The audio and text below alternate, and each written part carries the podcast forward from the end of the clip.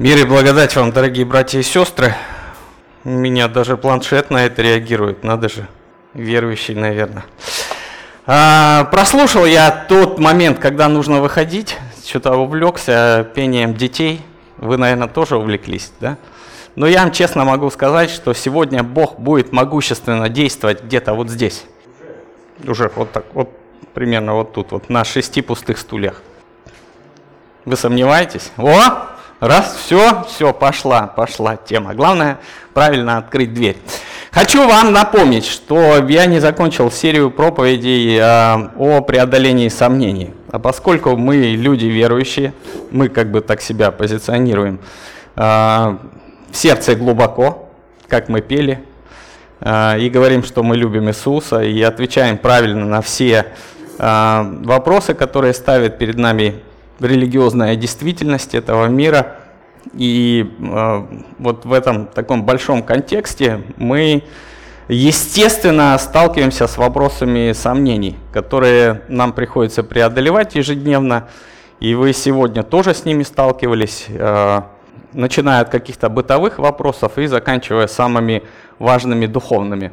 Кто-то успел, наверное, почитать Библию, помолиться, все правильно сделать, не опоздал на богослужение, и сейчас сидит полный э, такого внутреннего счастья, что вот именно эти слова не соответствуют его действительности, он такой «я красавчик». Вот. Все остальные тоже красавчики, даже те, которые не пришли на богослужение, а просто смотрят онлайн. Вы тоже красавчики, мы вас любим. Скажите, да? Да, ну, слабенько, конечно, любят, но ничего, мы работаем над этим и будем любить вас сильнее, если вы приедете в следующий раз и вместе с нами выпьете, э, выпьете. Хорошо, э, хочу напомнить, э, что мы уже до третьей части добрались, и э, схема, которую мы с вами рассматривали, она связана с тем, что мы э, находимся в таких, в диаметрально противоположных Э, состояниях периодически. И наше, конечно, главное желание, чтобы мы имели жизнь, жизнь с избытком. И именно для этого пришел Иисус Христос на эту землю. Э, мы как бы помним в сознании этот стих, что Христос говорит, я пришел для того, чтобы имели жизнь жизнь с избытком. А что написано до этого, кто помнит? Хорошо, никто не помнит, я помню, потому что я накануне прочитал. Теперь и вы вместе со мной вспомните, и эти стихи мы увидим. Из Евангелия от Иоанна, 10 глава, 9-10 стих, говорит следующее. «Я есть дверь». В некоторых случаях открытая дверь. Чувствуете, как это близко, да? Это, это реальный стих. «Я есть дверь. Кто войдет мною, тот спасется. И войдет, и выйдет, и пажить найдет». Вор приходит только для того, чтобы украсть, убить и погубить. А я пришел для того, чтобы имели жизнь и имели с избытком. Прекрасные стихи, они нас вдохновляют и тем более говорят о церкви. И э, хочу немножко прокомментировать, прежде чем мы перейдем дальше к рассмотрению э, этой темы или продолжению этой темы. «Я есть дверь», говорит Христос. Да? И мы прекрасно себе представляем, как выглядит дверь, их тем более здесь много. А, в помещении мы можем посмотреть, сказать, дверь. Так, хорошо. А, кто войдет мною, тот спасется. И вот здесь Иисус говорит о себе, что Он дверь, и нужно войти им. И мы сразу представляем ветхозаветную пасхальную историю, как вот были помазаны косяки дверей кровью агнца, и ангел-губитель не вошел. В общем, есть у нас некий ассоциативный ряд, я думаю, у многих по этому поводу. Но вот смотрите, здесь написано, кто мной войдет, тот спасется. И войдет, и выйдет, и пажить найдет. Есть несколько таких э, категорий жизни, с которыми нам нужно разобраться. Первое из них нужно войти. Войти. Я думаю, э, войти как бы это самая простая такая часть, которая ну, складывается у нас в голове. Но войти это не все. Нужно еще и выйти. Вот я думаю, что Игорь помнит э, фразу учителя, когда она говорит, Давыдов, выйди из класса. Было такое? Не, послушный мальчик был. Кто эту фразу хорошо помнит? Ай, красавчики. Да. Ну, я не стал Князева подставлять, думал, как бы, ну, издалека подойду. Ну, ладно, хорошо. Князев, выйди из класса. Он выходит, а потом, когда ему нужно обратно вернуться, что он делает? Можно войти. да? Вышел и вошел. А если бы он сказал, а, а можно я вот тут вот прям в проеме двери постою? Ну, как бы я типа вышел, но еще и не вошел. Вот так вот, ну, застрял. И многие из нас вот застревают на середине христианского пути. Он вроде как бы и хочет христианином быть, он вроде хочет и верить, и вроде, а никак не может выйти. Откуда выйти? Израиль вышел из Египта, и они оставили что-то. Мы не можем выйти из нашего плотского или греховного состояния – оно нас привлекает. Мы можем, не, можем никак оставить э, все эти мирские какие-то ощущения и понимания жизни. Писание очень много говорит об этих вещах. Вспомните там второе послание Петра, первая глава, да? «Удалившись от господствующего в мире растления похотью». То есть от чего-то нужно уйти, а куда-то нужно прийти. Такова духовная действительность. С чем-то попрощаться – а потом что-то должно произойти. Поэтому, когда мы говорим о том, что нужно войти Иисусом Христом и выйти из того мира, в котором я жил, или в тех мыслях, и дальше, следующая часть, я найду пажить. Ну, пажить это такая добрая э, пастбище, да, э, такое состояние, когда все на своем месте, все правильно, все хорошо. И вот я нахожу то, что мне нужно – но проблема в том, что застревая в проеме двери, став вот так упершись руками, я вроде как бы вижу Царство Божие, вот церковь, вот люди, вот понимание, вот я читаю Библию, а никак не могу обрести того счастья, которое у меня есть. Ну, как говорят девчоночки, не хватает простого женского счастья. Где оно? Или нам чего-то мужичкам не хватает. Почему? Ну, потому что пажить еще не нашли. А что такое найти пажить? А пажить это как раз то, чем делится Иисус Христос. Он говорит, что я пришел для того, чтобы у вас все было хорошо. И чтобы вы этим могли поделиться, поскольку будете иметь с избытком. Не только для себя, но и для других. Он поделился с нами жизнью, чтобы и мы с вами могли поделиться жизнью. Но если нам нечем делиться, то мы начинаем думать совершенно в других каких-то странных категориях жизни. Мы быстро проводим эту границу. Посмотрите, где застревает ваше сознание. Верующий, неверующий. Да, мы смотрим. Зрелый, незрелый.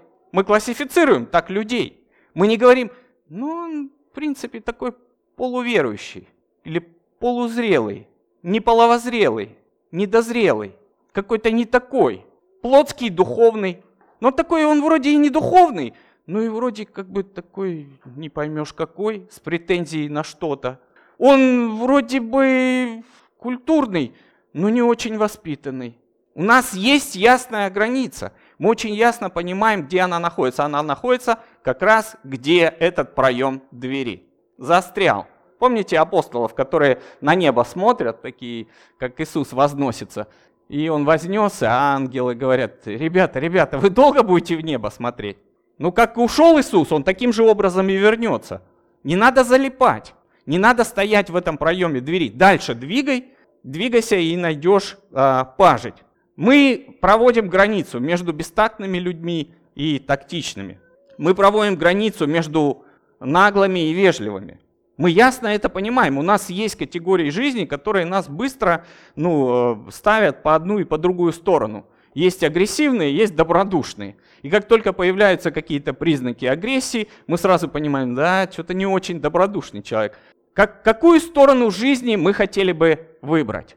Жадный, щедрый, агрессивный, добродушный, наглый, вежливый. Ну, как бы мы смотрим и говорим, было бы неплохо, чтобы в моем окружении были люди, которые в правом списочке, да? А я в каком? А я застрял просто в проеме двери. Я вроде как бы и не очень агрессивный, но и не слишком добродушный. Я не очень э, жадный, но в принципе еще пока не щедрый. А где тогда я нахожусь? Нашел ли я пажить? Продвинулся ли я туда, где я хочу быть? Вы же помните, наверное, главный еврейский анекдот про э, распоряжение деньгами? Ну, чтобы определить, какой я, щедрый или жадный, да? Еврейская, э, еврейский ответ на вопрос э, о деньгах. Первая категория – нет денег. Да, попробуйте попросить, нет денег. Вторая категория более серьезная. совсем нет денег. И третье, придется все-таки менять доллары. Наконец-то мы доходим до сути вопроса. То есть, а кто как оценивает, а сколько у меня есть? Ну, когда некоторые люди говорят, слушай, вообще что-то денег нет. Осталось всего 12 тысяч на 4 дня. Не знаю, дотяну или нет. И ты думаешь такой, ничего себе, да я всей семьей могу прожить в месяц. Да, могу. Вот эти вот вещи, они проясняют нам реальность. То есть слова, которые мы читаем в Библии, это не просто, ну, какие-то помпезные религиозные такие зарисовки. Это вполне ясные, ощутимые для нас категории. Как мы себе представляем духовного человека? Зрелого, совершенного, может быть, как Петра Мамонова из фильма «Остров», да? Вот он такой, ну, как отчебучит что-нибудь, да? Мы из духовности только отчебучить умеем, да? Скажите. Такое что-нибудь замолаживать, это по нашей части. А сохранить себя неоскверненным от мира, это уже, извините, да? Отложите прежний образ жизни, то есть выйдите и облекитесь. И вот здесь мы начинаем работать и все время сталкиваемся с выбором, вот этот выбор как раз и есть почва для сомнений. И я вам говорил на первой проповеди и на второй тоже напоминал, говорил о том, что вот это слово дубитаре, двойственность, да, а, когда я нахожусь посередине, я не знаю, то ли туда, то ли сюда. Вот это и есть сомнение. И нам нужно понять, а как же мы будем двигаться как духовные люди и а, как будем в этом возрастать. Одна из ключевых проблем сомнений вообще – она находится э, вот в нашем двойственном состоянии ума, духа, сердца, когда мы находимся буквально между молотом и наковальней. То есть, ну, я где-то завис, где-то в воздухе. Я нахожусь, с одной стороны, в состоянии непрактичной духовности, а с другой стороны, я нахожусь в состоянии без духовного практицизма. То есть, как только я больше становлюсь духовным, люди начинают говорить, слушай, ты какой-то не от мира сего, что-то, ну, с тобой невозможно вообще, ты, ну, ты не земной, ты ненормальный, ты неправильный. Когда я становлюсь слишком правильным земным, все говорят, о, ты какой-то недуховный, что за шутки вообще, как может епископ такое ляпнуть, ну и так далее. Понимаете, да? И все время нужно ловить этот баланс. Где же я нахожусь, в каком состоянии? Либо я становлюсь более духовным, и тогда я непрактичный, неинтересный, такой, ну какой-то не тот человек, с которым хотелось бы вот по душам поговорить, посидеть, расслабиться. Либо наоборот, я становлюсь слишком примитивным, а, иногда а, вульгарным, и это лишает меня духовности. Но а, не в этом проблема. Проблема заключается в том, что духовным человеком считается тот и является тот, кто наиболее практичен. Почему? Потому что жизнь наша – это реальная жизнь. Это не просто вот так вот ля-ля-ля-ля-ля кому-то рассказывать о небесных кренделях. Как будет классно в небесном царстве, братья и сестры. Давайте потерпим, помолимся, а, все замолчим и послушаем авторитетного епископа. Ну не так же это строится. Строится совершенно иначе. От сердца к сердцу, где есть доверие, а где от сердца к сердцу? Мы же простые люди. Ни у кого нет семи пядей во лбу, нет ни одного у нас академика в Российской Академии Наук сюда, случайно зашедшего и желающего послушать правильные вещи, которые написаны в Библии. Да он может нам рассказать гораздо больше. И мы, может быть, даже три четверти из этого не поймем, потому что слов таких не знаем. Но это не отменяет его реальную жизнь.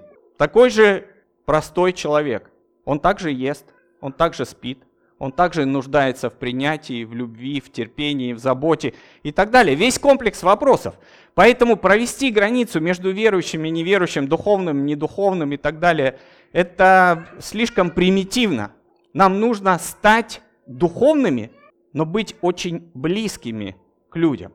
Вы сейчас поймете, к чему я веду. Вот между этими понятиями духовный и практичный нет никакого конфликта, потому что на самом деле Иисус Христос, Он в своей божественности, Он стал самым человечным. То есть Слово стало плотью, Он а, вочеловечился, Он пришел в этот мир и принял такое же обличие, как и мы с вами. Имел такие же трудности и также жаждал, и также смеялся, и также пел. и кушал, и спал, и так далее, и проводил время в молитве, но мы считаем его духовным человеком. Почему? Потому что он очень практично отвечал на все вопросы, которые возникали у людей, связанные с деньгами, связанные с имуществом, связанные со взаимоотношениями, с семьей, с браком и так далее, с детьми. То есть он давал идеальный ответ. Почему? Потому что он максимально приблизился к нам, но в своей божественности он был для нас недосягаем. И мы говорим, ну конечно, это же Христос, куда ж мне, грешному. Но на самом деле этого, этого конфликта между духовностью и практицизмом абсолютно не существует, так же, как и не существует его между служением э, и работой. Некоторые из вас могут сказать, я не могу служить Богу, потому что я работаю. Это чушь. Не говорите так никогда. Ну, в моем присутствии, по крайней мере. Такого не бывает. Я или живу жизнью христианина, или не живу. Здесь очень просто. Здесь не надо пытаться вынести в какую-то другую. Так ты вошел или вышел, или зашел снова, или ты в проеме двери застрял, или у тебя ключа нет. Ты где вообще? Да я вошел, но пажить не нашел. Так ищи. Ищущий находит, стучащему отворяют. Еще что там написано? Согласен. Вот. И он со мной согласен. Видите, как просто. Просящему дают, ну это уже относится к моменту, когда будет кафе. Правильно, Алексей, да? К нему подходит, а он стоит, улыбается. Но когда говоришь, а мне капучинка с молочком, он говорит, идите-ка Макдональдс и там купите себе. Потому что он практичный, он же знает, что нет капучино здесь. Вот. Что же будет а, наиболее важно для нашей собственной веры? Будет именно то, что помогает ей преодолеть сомнения. Лишить ее сомнений, удалить сомнения. Это полезно для нашей веры. Поэтому мы выбираем какие-то средства, которые будут работать. То есть, что будет практичным, что будет правильным, что сработает. А это поможет?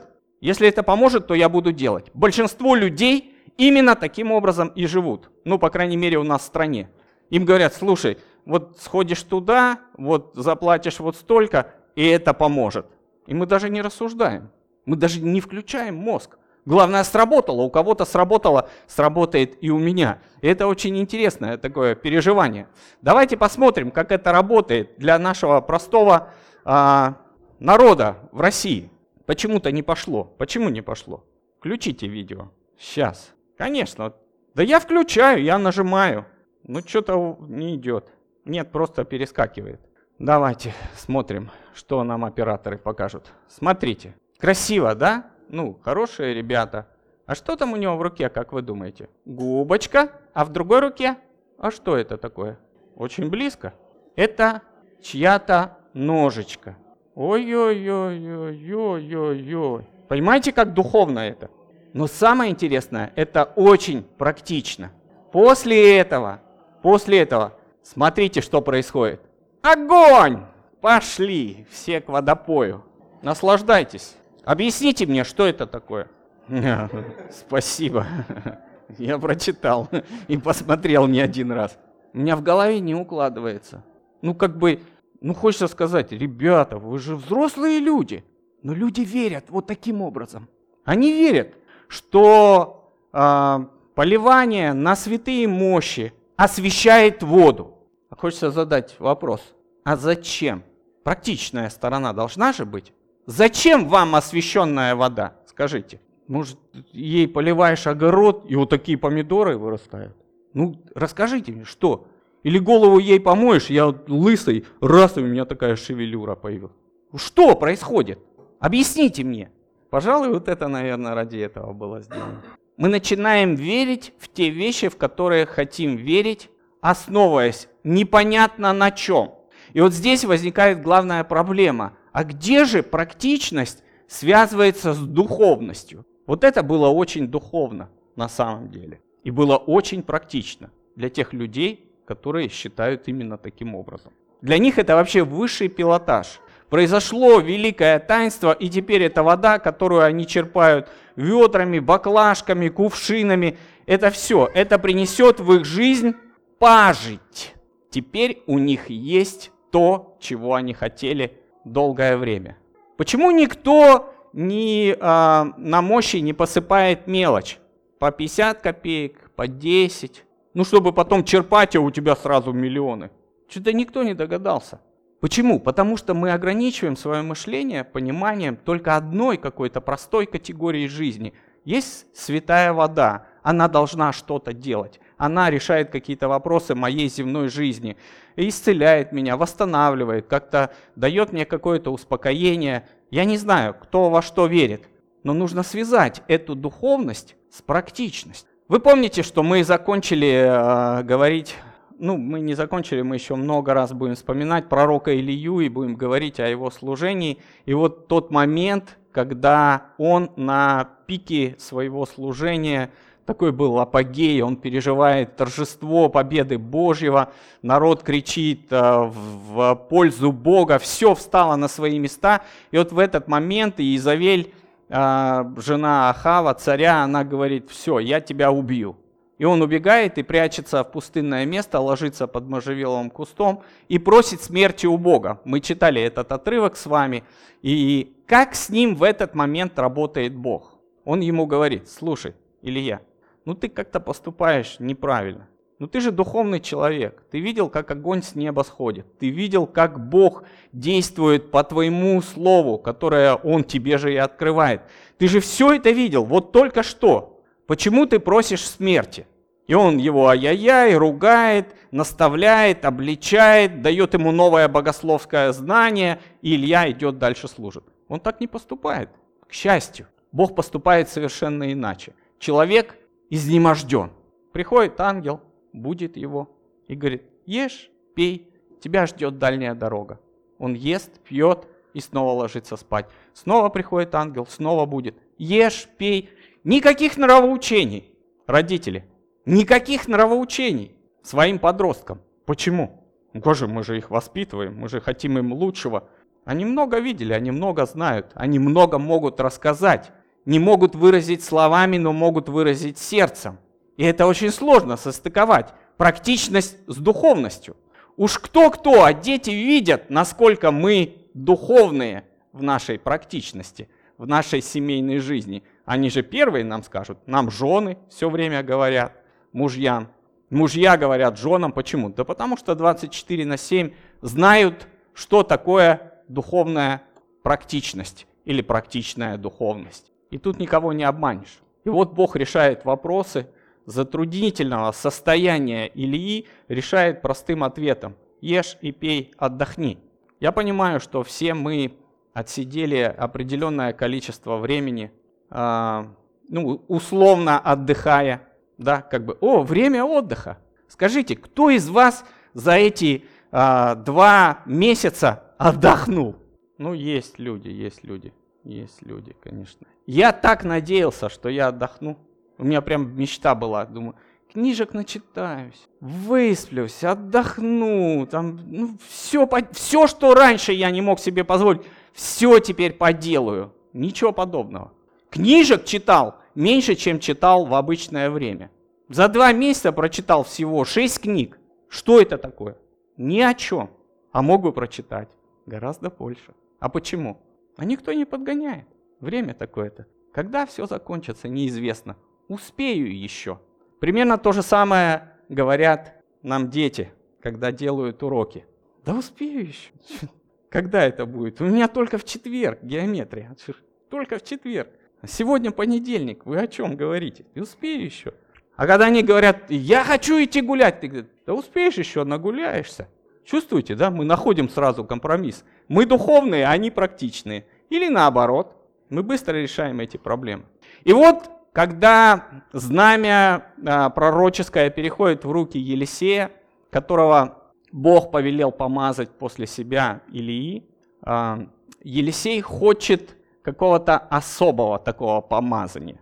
И он выражает это вот в этом стихе и говорит, когда они перешли, или я сказал Елисею, проси, что сделать тебе, прежде нежели я буду взят от тебя. И сказал Елисей, дух, который в тебе, пусть будет на мне вдвойне. Серьезная заявка, да? Нет, ну, можно сказать, пап, ты у меня, конечно, состоялся как бизнесмен, но я хочу зарабатывать в два раза больше. Это понятно. Это можно посчитать. Что такое дух вдвойне? Вот вы сейчас все, ну, имеете какую-то степень духовности, да? Ну, чем-то она измеряется, не знаю, баррелями, килоджоулями, там, я не знаю, килограммами лишними, которыми мы набрали э, за время пандемии. И не знаю, чем, чем-то измеряется. Или наоборот, их отсутствием. Я хочу, чтобы дух был на мне вдвойне. Что отвечает Илья? Кто помнит? Не помните? Нет, но он как бы оценивает его просьбу. Он говорит, трудного ты просишь. Кому трудно? Илье? Трудного для себя. Если вы хотите быть более духовным, это труднее. Хотите в два раза быть духовнее, это в два раза труднее, чем сейчас. Сложнее. Это нагрузка. А нам кажется, ну так, я буду более духовным, и у меня все само задвижется. Ничего подобного. Нагрузка возрастает во много раз. Как же это выразилось в служении Елисея по сравнению со служением пророка Илии? Вы помните, да? Помпезное служение Илии пророка. Огонь с неба, движения, там всякие, как, как он у Сарепской вдовы, помните, да? Еду отжимал, ну, серьезный мужик, такой мощный служитель, яркий.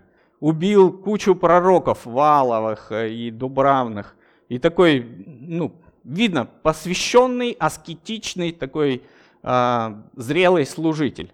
И нам кажется, нет, ну, это как бы перебор. А как же Елисей служит, если он просит в два раза круче? Это как должно быть? Это не только огонь с неба и там тысяча пророков уничтожил. Это как должно быть? Это еще и фейерверки какие-то дополнительные. Ну давайте вспомним немножко. Мы не будем читать э, все эти тексты. Большой, достаточно отрывок. Начинается с, четвертой книги Царства, второй главы. Вы можете прочитать, вспомнить. И разные там такие моменты интересные.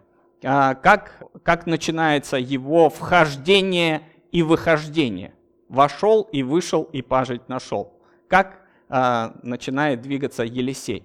Они идут с э, пророком Ильей, и, конечно же, э, как ты вспомнил, Илья говорит, если ты увидишь меня возносящимся на небо, значит будет тебе то, что ты хочешь. И Елисей все время был с ним, и его Илья проверял. И он говорит, слушай, я Господь меня повел в Вифиль. Он говорит, и я с тобой. Он, да ладно, не-не, я с тобой. Ладно, он меня повел в Иерихон, и я с тобой. Да, да ладно, оставайся. Нет, я с тобой иду.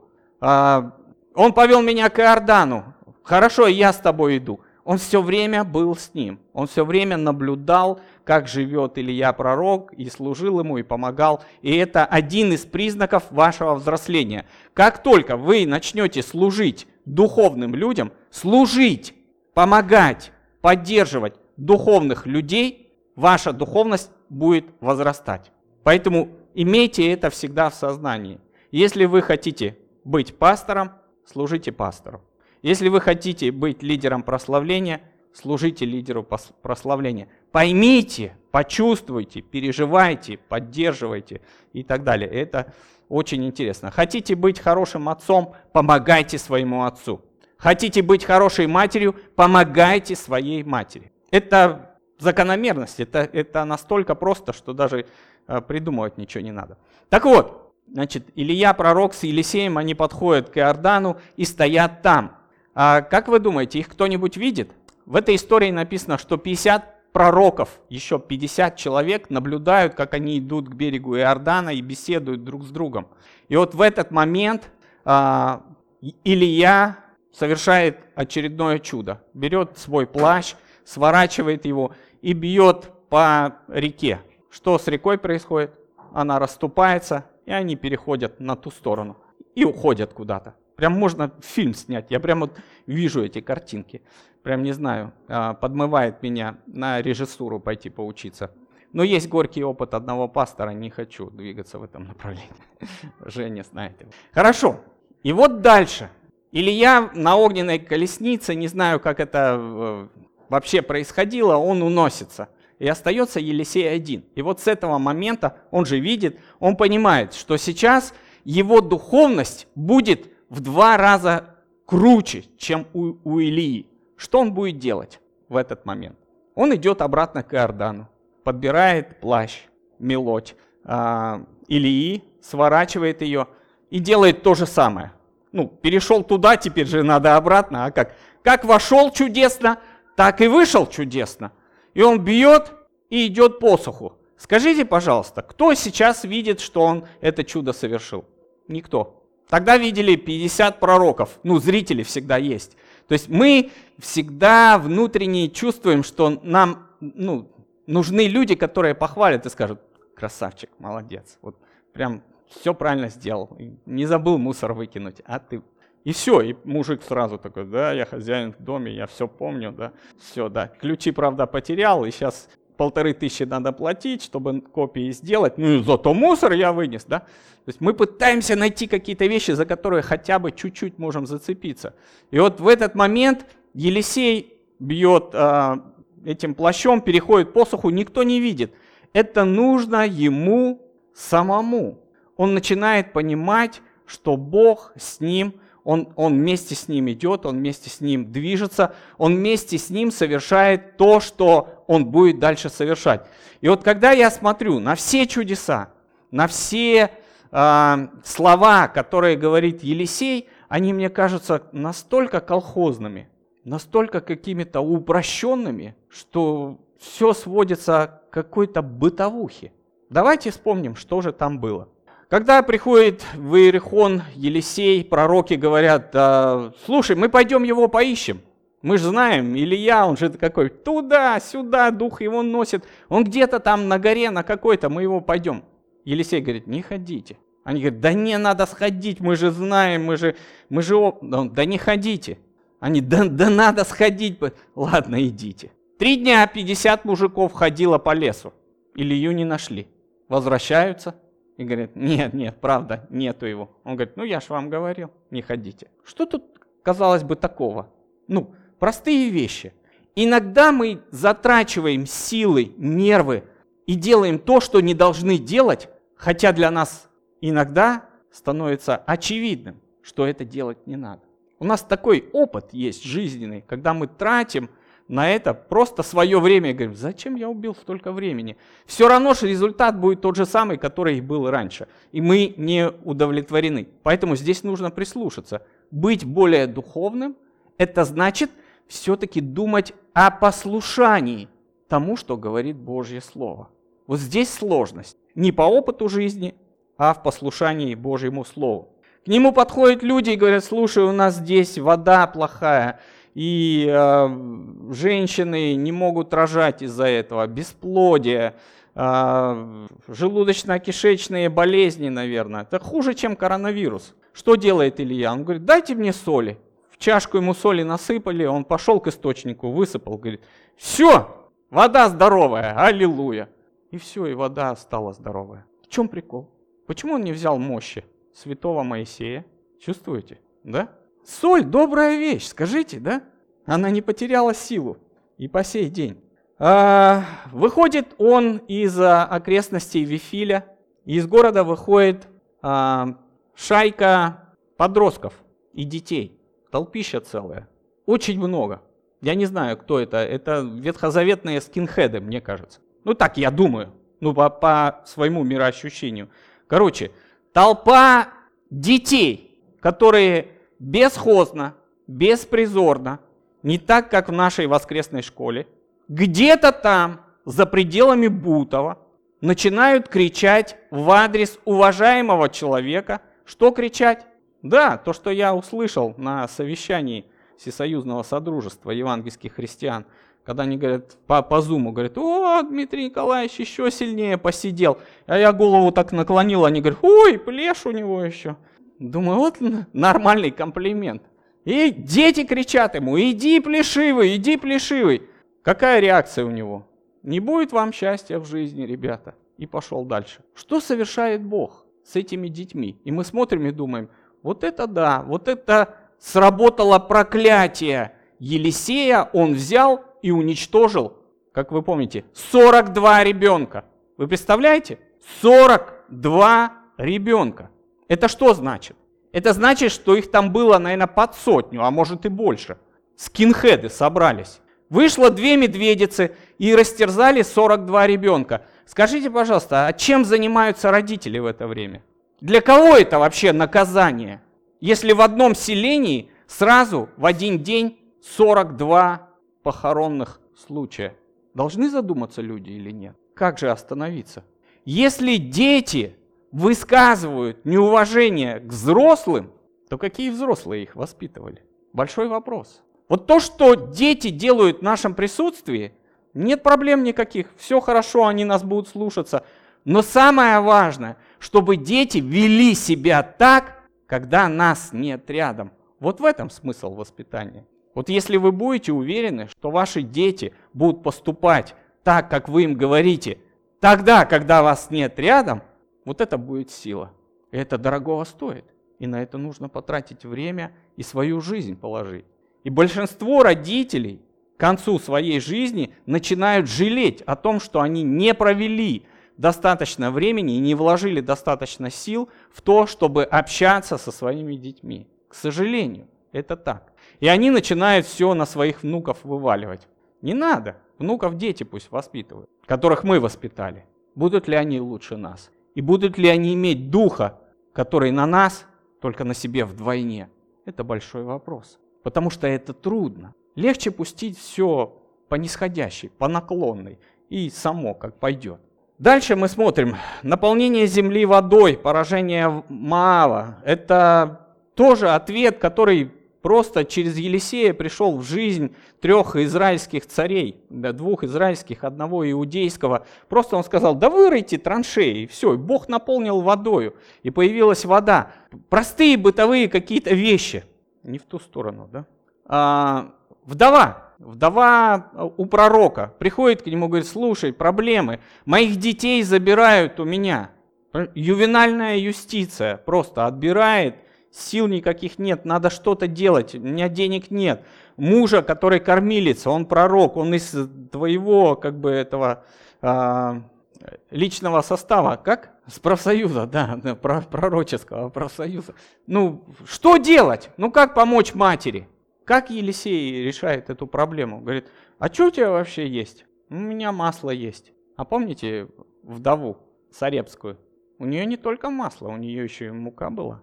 А у этой только масло и двое детей. А у той один ребенок. Чувствуете, рейтинг, да, повышается? Это сложнее, муки теперь нет. Есть только масло и двое детей, и нет мужика. Все примерно одинаково. А что теперь с этим делать? Он говорит, да иди пустых этих баклашек набери.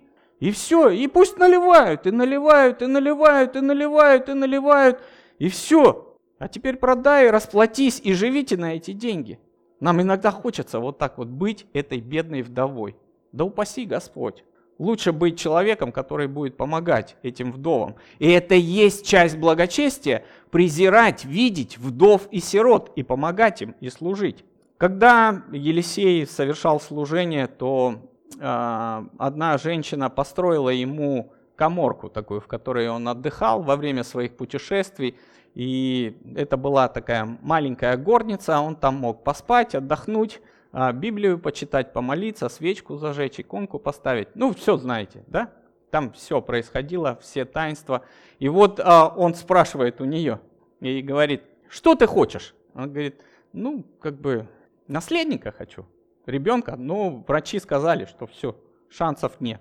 Он говорит, не переживай, на следующий год будешь уже с ребенком на руках меня встречать. Ну и, конечно, это было смешно, но тем не менее, кто такая санамитянка? Язычница. Вообще никакого отношения к Израилю не имеет. Бог начинает через Елисея служить народам, тем, от которых отворачиваются все. Им не принадлежит ничего, но Бог дает сына. А, пророки варят какую-то похлебку, а она ядовитая. Там, видимо, не, не то что-то сварили, каких-то грибов не тех, не пророческих грибов сварили. Он всыпает туда муки и решает проблему, она перестает быть э, ядовитой. Дальше мы смотрим. Очищает Неймана, помните, да? Сирийский военачальник. Это отдельная вообще история, очень интересная. Ни, никакой корысти, ни, ничего нет а, в его сознании. Он просто служит этому человеку и дает ему простой путь а, восстановления своих жизненных сил. А, в этих же пророческих школах а, отдельный случай. Они там рубят лес где-то, и вдруг топор падает а, в воду и утонул. И хочется сказать, слушай, ну утонул и утонул. Ну хватит тут это ерундой заниматься. Что делает? Он берет веточку тамариска, ну, растение, которое там на берегу растет, бросает, и топор всплывает. Хочется сказать, в чем прикол? Где, где вот это вот, ну, дух вдвойне? Должно же быть что-то такое, такое, вау, и все такие, вот это моща. Топор поднял из воды. Ой, можно подумать прям. Прям вот все впечатлились, все два человека, которые видели. Однако он это делает. Почему? Потому что он максимально приближается к людям, у которых есть нужды. Чем ближе вы к людям, тем сложнее оставлять жизнь для самого себя. А подальше все хорошо, живу эгоцентричной жизнью, все крутится вокруг меня. Как только вы начнете приближаться ко мне, все, не надо будет делиться своей жизнью. По-другому невозможно. Открываю глаза испугавшемуся своему слуге кормит э, сирийское войско. Вообще интересная тоже ситуация. Просто ослепил их, представляете? Казалось бы, ну все, ты как, ты как Илья, теперь мочи этих врагов. А он их ведет в Самарию. Всех. За мной, за мной, ребята. За... Они слепые. А он их в, сам, в центр Самарии приводит. Смотреть, они так, встань врага. И он царю говорит, всех накормить и отпустить домой. Что это такое? Почему он не, не уничтожает врагов? Захват сирийского стана с продовольствием, помните, про прокаженных эта история, тоже отдельная история. Просто мы смотрим и видим, что в служении Елисея много-много-много вот таких вот событий, которые говорят о том, что он очень близок к людям. Почему я об этом сегодня говорю? Именно эти вещи, они ставят нас в тупик и приводят нас к сомнению, а как мне выбрать, себя или другого? Помните, Писание говорит, никто не ищи своей пользы, но каждый пользы другого. И вот это самый трудный выбор. И если вы хотите, чтобы ваш дух, ваша духовность была очень практичной, начните видеть людей, у которых есть нужды, и отвечать на эти нужды. Поэтому на предстоящую неделю такое вам практическое применение. Попробуйте стать поближе к тем людям, которые ищут дверь. Возможно, эта дверь будет открытой, и они станут частью церкви. И это будет очень хорошо. Именно так говорит Иисус. Я дверь. Попробуйте найти людей, которым вы можете реально послужить, бескорыстно помочь и поддержать их.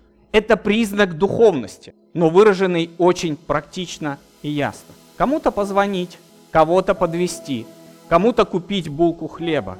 Не пытайтесь не замечать вокруг людей – вы, я думаю, как москвичи, вы привыкли вот ну, к такому, к снобизму, когда вы видите, там идет по вагону метро и кто-то просит. Вы знаете эту схему все, да? Как все построено, как, как это работает система. Но вы христиане. Дайте. Никаких проблем в этом нет. От 50 рублей никто не обеднеет из нас. Но вы сделаете то, что не делают другие люди. Это поднимает ваш рейтинг и делает вашу духовность более крепкой. Будьте ближе к людям, к тем, кому никто не хочет приближаться. В этом как раз и ответ Иисуса Христа для нас с вами.